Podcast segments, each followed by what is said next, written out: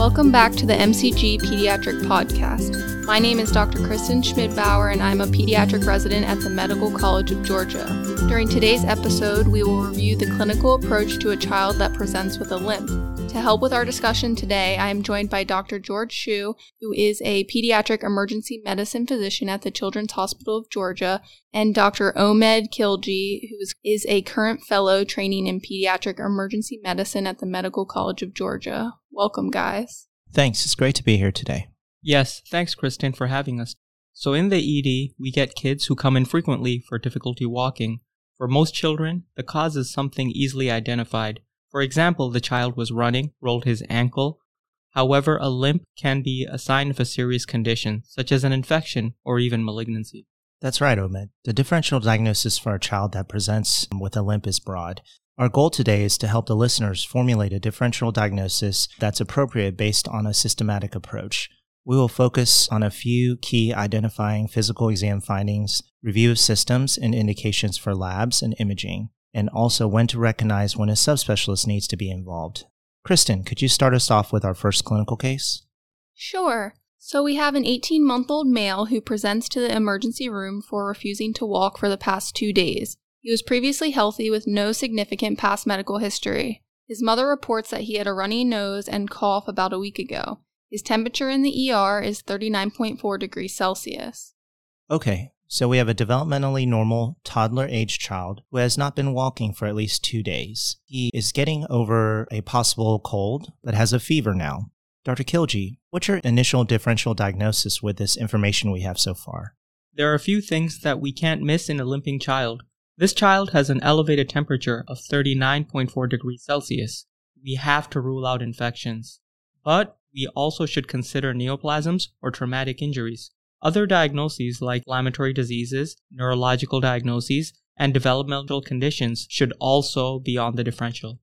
Great. I've got a really helpful mnemonic that our listeners can use to formulate the differential diagnosis. The mnemonic is stop limping. S is for septic arthritis. T is for toddler's fracture. O is for osteomyelitis. P is for Perthes disease. L is for limb length discrepancy. I is for inflammatory. M is for malignancy, P is for pyomyositis, I is for iliopsoas abscess, N is for neurologic, G is for gastrointestinal, and we also can never forget to consider non accidental trauma. Great tip, Dr. Hsu. Okay, Kristen. In the ER, your very first look at the child will help you decide how ill a patient is. What do you notice about this child as soon as you walk into the room? Well, the boy is laying on the exam table. He appears uncomfortable. I notice that he is keeping his right lower extremity flexed at his knee and right hip rotated outwards. On physical exam, there's erythema and warmth of his right hip, as well as tenderness to palpation. There is mild swelling of the area. The patient has decreased active and passive range of motion. I attempt to gently place the child in a standing position, but he cries as soon as you lift him up.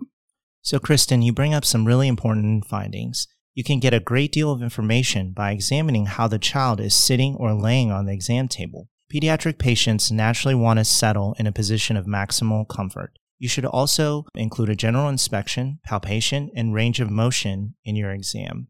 Gait is also a very important diagnostic tool.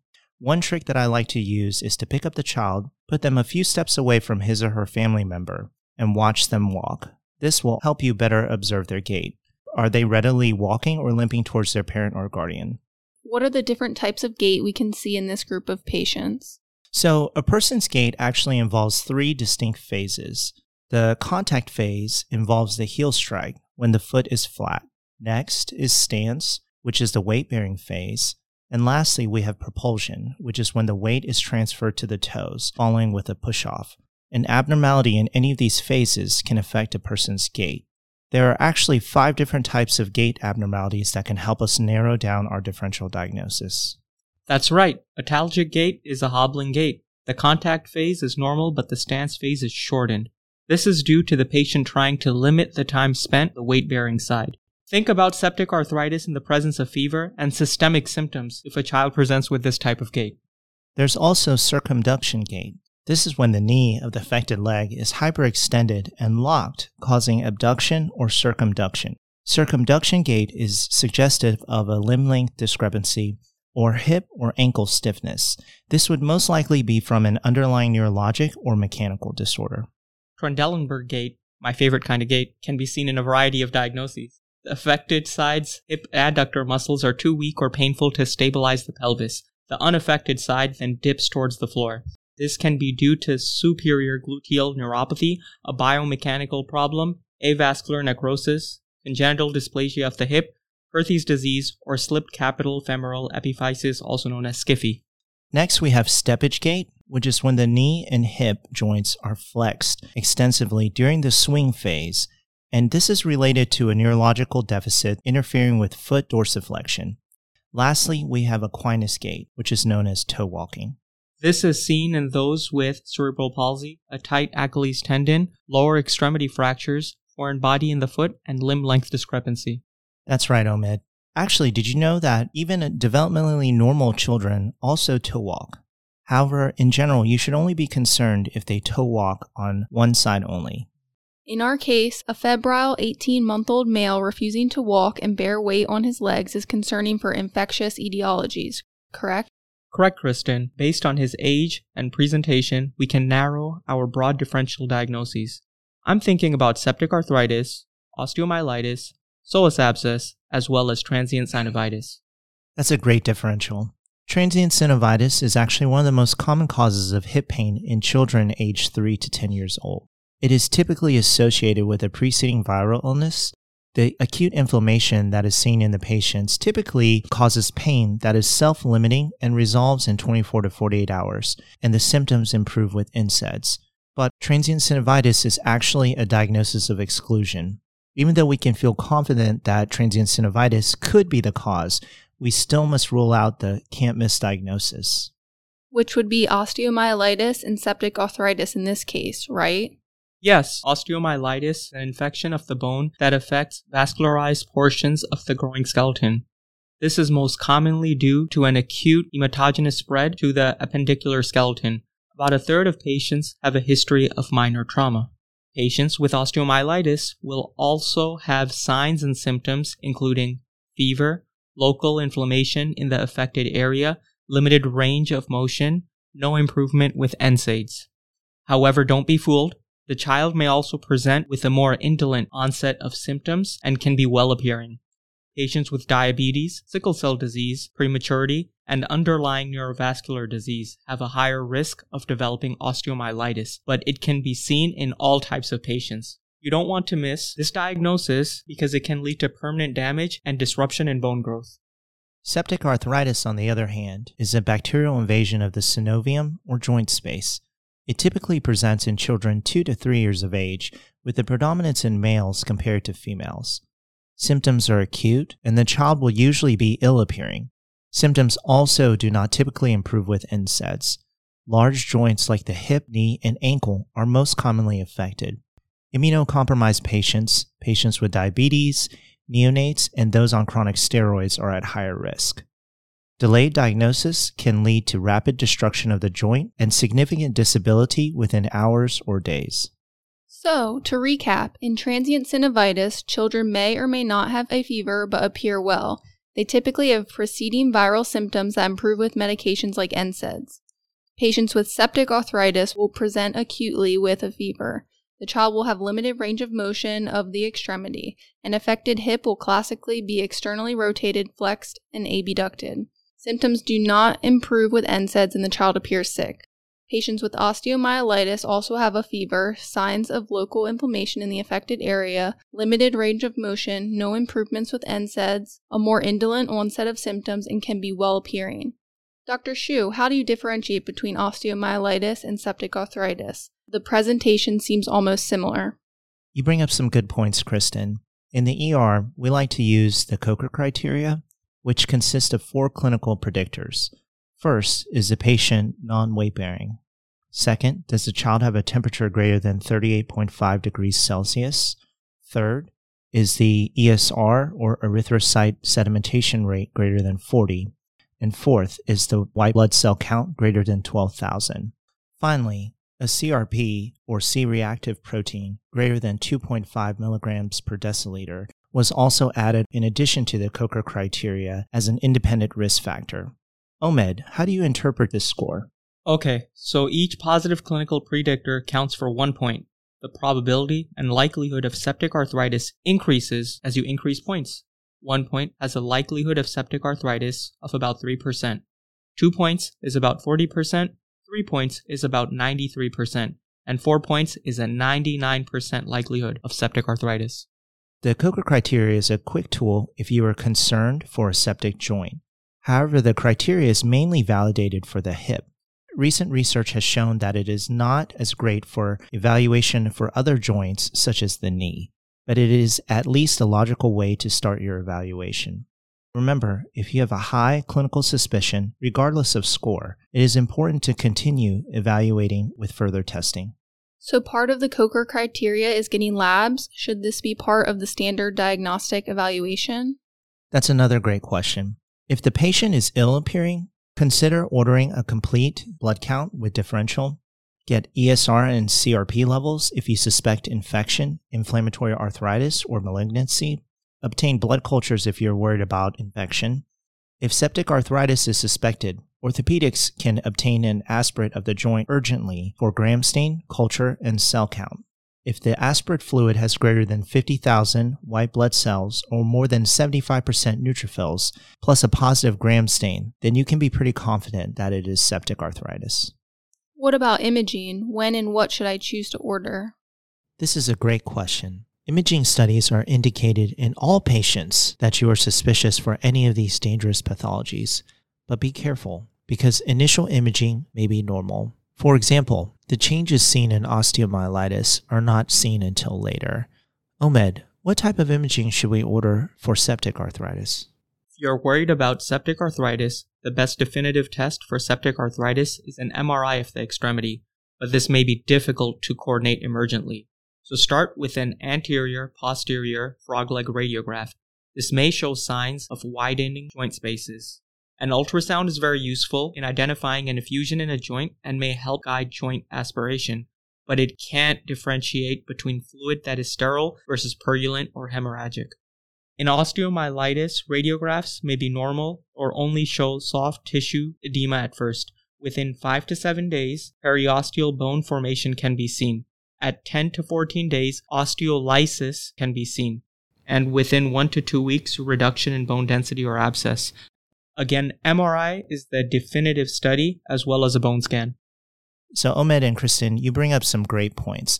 A lot of the pathologies we've covered today have a potential to cause long term disability and morbidity if you miss them. Also, a lot of the findings that you will see on imaging studies, you won't see until much later. So clinicians need to have a high index of suspicion when working up patients that present with these kind of symptoms. And oftentimes, lab findings and your clinical exam findings are the only things to rely on. So, what's the next step in treatment, Ohmed? Once your evaluation has confirmed septic arthritis or osteomyelitis, you should initiate empiric antibiotics while awaiting results of blood culture and sensitivities. The choice of antibiotics is determined based on the age of the patient and local epidemiology data. The most common cause in all cases is Staph aureus, so that is often an empiric target. Remember, don't delay antibiotics in a toxic appearing patient, but don't forget that antibiotic administration can sterilize joint fluids and potentially complicate management. So it's important to reach out to the orthopedics team for shared decision making. That's a good point. The orthopedic subspecialists often prefer antibiotics to be held until after a joint aspirate because patients that have osteomyelitis or septic arthritis often require long term parenteral antibiotic administration. If antibiotics are given early, they'll have sterile joint aspirate. Okay, thanks, Dr. Hsu and Dr. Khilji. Let's move on to another case of a child presenting with a limp. A 15 year old obese male presents to his pediatrician limping for the past week. He reports localized pain to his right knee. He admits that he has been exercising heavily for the past few weeks because he is tired of being bullied at school for his weight. He has been taking over the counter NSAIDs with minimal relief. In the office today, he is afebrile and appears comfortable on the exam table. Kristen, this is a classic board question. Ohmed, what's on your differential diagnosis? Hmm. So this child is afebrile, so I'm thinking less likely about an infectious etiology. Given the history of obesity and overexercising, My differential includes musculoskeletal complaints or overuse injury. Knee pain can also be referred from the hip, so we should do a full physical exam of the limbs before making assumptions. Other possibilities are slip femoral capital epiphyses and leg calf Perthes disease. So let's first review what Legg-Calvé-Perthes disease is. This is a condition that typically presents in children 4 to 10 years old. Classically, these children are small for their age. The child may present with limping, pain in the hip, groin, thigh, or knee. On exam, they have some limitation in range of motion at the hip joint. Children with Perthes disease might complain that the pain is worse after physical activity, but then gets better with rest. It usually involves only one hip. However, both hips can be affected in some patients, but at different times. Perthes disease severely limits the range of hip motion and hinders a normal gait. During the exam, it is important to observe the patient's gait. A characteristic physical finding for those with Perthes disease is the Trendelenburg gait. That's right. Remember that Trendelenburg gait is when the hip adductor muscles of the affected side are too weak or painful to stabilize the pelvis. This then causes the unaffected side to dip to the floor. This is best visualized from behind or in front of the patient. So, what causes Legg-Calvé-Perthes disease? Well, no one really knows what causes Perthes disease. I think of it more like an umbrella term for an avascular necrosis of the femoral head without any other risk factors. In later stages of this disease, the patient can present with the hip externally rotated with limited abduction and internal rotation and a leg length discrepancy. The best test to diagnose is plain radiographs, where you will see flattening of the femoral epiphysis with sclerosis. However, early in the disease process, radiographs may be normal or only have an area of lucency. If the suspicion is high, a perfusion MRI can also detect early disease. Treatment is tailored to the age of the patient and stage of disease, and this usually involves pain control with NSAIDs, non weight bearing activity, and physical therapy to maintain range of motion. Don't forget that those with sickle cell disease and chronic steroid use should be part of the differential as they may present like Legg-Calvé-Perthes. So, Kristen, do you think your patient has Legg-Calvé-Perthes? In our case, with a 15 year old male who has no improvement with NSAIDs, Legg-Calvé-Perthes disease is lower on my differentials. Slipped femoral capital epiphysis would be a better fit as it is classically seen in overweight adolescent males like our patient. Good observation, Kristen. It's important to remember that slipped capital femoral epiphyses, or SCFE, is also seen in females with a normal BMI, so weight itself cannot be used exclusively when developing a differential. But classically, you will have the description of an obese child on a board exam question. That's right, Ahmed. Skiffy is a condition when the metaphysis slips and rotates away from the epiphysis. Ouch, that sounds painful. Skiffy leads to a painful limp that is often associated with both knee and groin pain. On physical exam, the patient's hip will be externally rotated.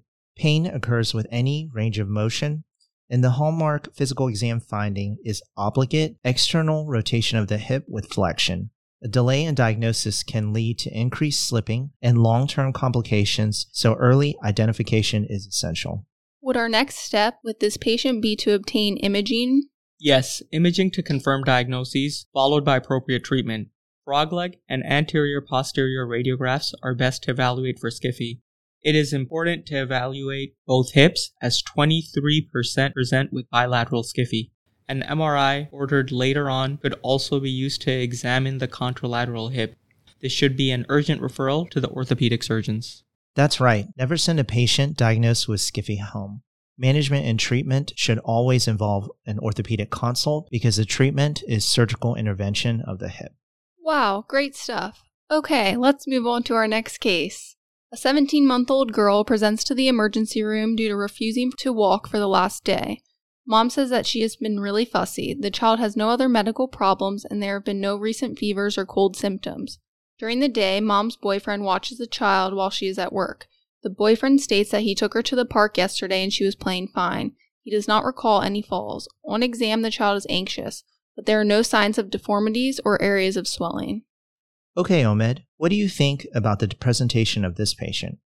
Based on the history so far, my differential would include a non accidental trauma, fracture, or other musculoskeletal complaints. That's a great differential. let's take a moment to talk about the diagnosis of non accidental trauma or NAT. NATs are unfortunately one of the leading causes of childhood traumatic injury and deaths in the United States. So, as a pediatric emergency medicine physician, I must know how to differentiate any injury of a child from a non accidental trauma. Yes, consider an NAT if there is poor correlation between the stated mechanism and the injury reported.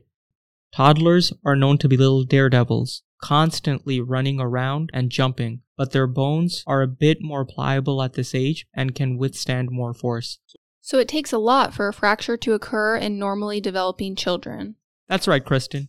A fracture occurs when the force exerted on a bone exceeds the ability of the bone to absorb the force by deforming. So, if the information provided by the caretaker is lacking in detail, is ambiguous, or contradictory to your exam findings, that should raise alarm bells. A delay in seeking care is also concerning. I would also be suspicious of an NAT if the mechanism of injury doesn't match the developmental age of the child. Kristen, what do you think I mean by that? Well, if a child comes in with something like a femur fracture, but the child is still at an age where they are not yet walking, then I would be worried of potential abuse. Orthopedic injuries highly specific to NAT are bucket handle fractures, posterior rib fractures, multiple fractures, non parietal skull fractures, scapular fractures, sternal bone fractures, and other certain types of elbow fractures. Also, it's important for providers to carefully document the history and physical exam finding in the medical record. Kristen, let's say we have ruled out NAT in our patient. What would be next on your differential for this patient? Well, given her age, I'm thinking of a toddler's fracture. This happens most commonly in children aged 1 to 3 years. A toddler's fracture refers to a minimally displaced or non displaced form of a spiral fracture that occurs in the lower extremity. In other words, it usually involves the tibia via a twist and fall mechanism. Think of a child going down a slide at a playground. As a child is sliding down, one of the child's legs gets caught behind the other leg on the way down the slide. Ouch. For kids with a toddler's fracture, pain is usually mild when palpated. However, the child will scream in pain if you attempt to rotate the lower extremity. It's important to remember that most of these injuries are not associated with non accidental trauma. Do we need to get an x ray? Good question. The problem with radiographs is that it may be negative initially, so be careful when you're shooting those x rays. So, how do you treat a patient with a toddler's fracture? Treatment of a toddler's fracture involves a long leg splint and follow up with orthopedics. Okay, great case. But let's continue with our next and final case. An eight year old male presents to the ED for right leg pain for the last few weeks with worsening difficulty walking for the past two days. He is unable to characterize his pain. On exam, he appears tired and pale. You note multiple bruises on his legs, but he does not remember how he got the bruises. Based on records for a visit to the ER a year ago, the child has also lost a considerable amount of weight. Wow, lots of red flags here. Are we worried about malignancy? It's safe to say that for this case, I'm worried about malignancy. The key symptoms you don't want to miss include non activity related or night pain, persistent and localized pain, and if pain consistently only involves a single limb. Ask about the presence of systemic symptoms. This includes unexplained fever, weight loss, bruising, fatigue, and easy bleeding, which would lead us to include malignancy on our differential. On exam, examine the patient for lymphadenopathy, organomegaly, pallor, and bruising. So, in this case, an eight year old male with bruising on bilateral lower extremities, pallor, and persistent leg pain would require a workup for malignancy. Based on his age, we should consider Ewing sarcoma, osteosarcoma, and leukemia. Both osteosarcoma and Ewing's causes bone pain. They can also have soft tissue masses and also have pathological fractures associated with them. Ewing sarcoma is the second most common bone tumor of childhood, presenting in the age range of 4 to 25 years old. There is often a palpable soft tissue mass on exam as well. On imaging, the characteristic moth eaten destructive lucent lesion is seen in the shafts of long bones for Ewing. Osteosarcoma, in contrast, has the characteristic sunburst pattern on imaging, right? That's right, Kristen. On plain radiograph, osteosarcoma will have evidence of a periosteal reaction seen with aggressive bone lesions. It might be described as a sunburst pattern or Codman's triangle on X ray, Osteosarcoma is seen in those less than 20 years of age, with most found in the femur, tibia, and humerus. Management of this patient, in our case, would include a pediatric oncology consult. Also, this patient would need an extensive lab evaluation to rule out metabolic, hematologic, and visceral emergencies associated with these malignancies. So I understand that bone pain, especially at night, is worrisome for malignancy. But what about growing pains? How do we differentiate this from malignancy? Good point, Kristen. Growing pains occur in 10 to 20% of children and only occur at night. They can wake children from sleep, but pain is poorly localized and intermittent. Episodes of pain or discomfort can last from 30 minutes to 2 hours. However, patients will have no daytime symptoms, and physical exam is typically unremarkable. Remember to use the history to differentiate growing pains from malignancy. Always ask about the red flags we mentioned earlier. Thanks, Dr. Khilji. Well, I guess it's time to wrap up our episode today. Let's summarize what we discussed. A child with a limp can be due to a wide variety of conditions. This can range from mild, self limiting events such as simple bruising, a fall, strains, or sprains, but a limp can also be a sign of a serious or even life threatening illness. Any delay of diagnosis or treatment of these pathologies can have severe consequences. It's important to have a systematic approach when evaluating a child with a limp. This includes a thorough history that includes the location and description of pain, history of trauma to the area, and other systemic symptoms. Don't forget about red flags fever, weight loss, fatigue, night pain, and night sweats. Those are great points. Also, when you examine the patient, observe the child's gait, palpate the area, and test the range of motion both actively and passively. Indication for lab evaluations and imaging should be based on the clinical presentation to help confirm your clinical signs and symptoms. And remember the mnemonic is stop limping to help with your differential. When considering a child with a limp who is presenting to your office or the emergency room, S is for septic arthritis, T is for toddler's fracture, O is for osteomyelitis, E is for Perthes disease, L is for limb length discrepancy, I is for inflammatory, M is malignancy, E is pyomyositis, I is iliopsoas abscess, N is neurological, and G is gastrointestinal. And don't forget to consider non accidental trauma. Thank you, Dr. Hsu and Dr. Khilji, for working through these cases today. Sure. Thanks for having me. This was fun. An additional thank you to Dr. Melissa Allen and Dr. Rebecca Yang, who provided editing and peer review of today's discussion. Thank you for listening to this episode from the Department of Pediatrics at the Medical College of Georgia. If you have any comments, suggestions, or feedback, you can email us at mcgpediatricpodcast at augusta.edu. Check out our website in the description of this podcast for show notes and more information about our pediatric residency at MCG. Remember that all content during this episode is intended for information and educational purposes only. It should not be used as medical advice to diagnose or treat any particular patient. Clinical vignette cases presented are based on hypothetical patient scenarios. Don't forget that free CME credit for this episode is available. Please check out our show notes and website for the link. We look forward to speaking to you on our next episode of the MCG Pediatric Podcast.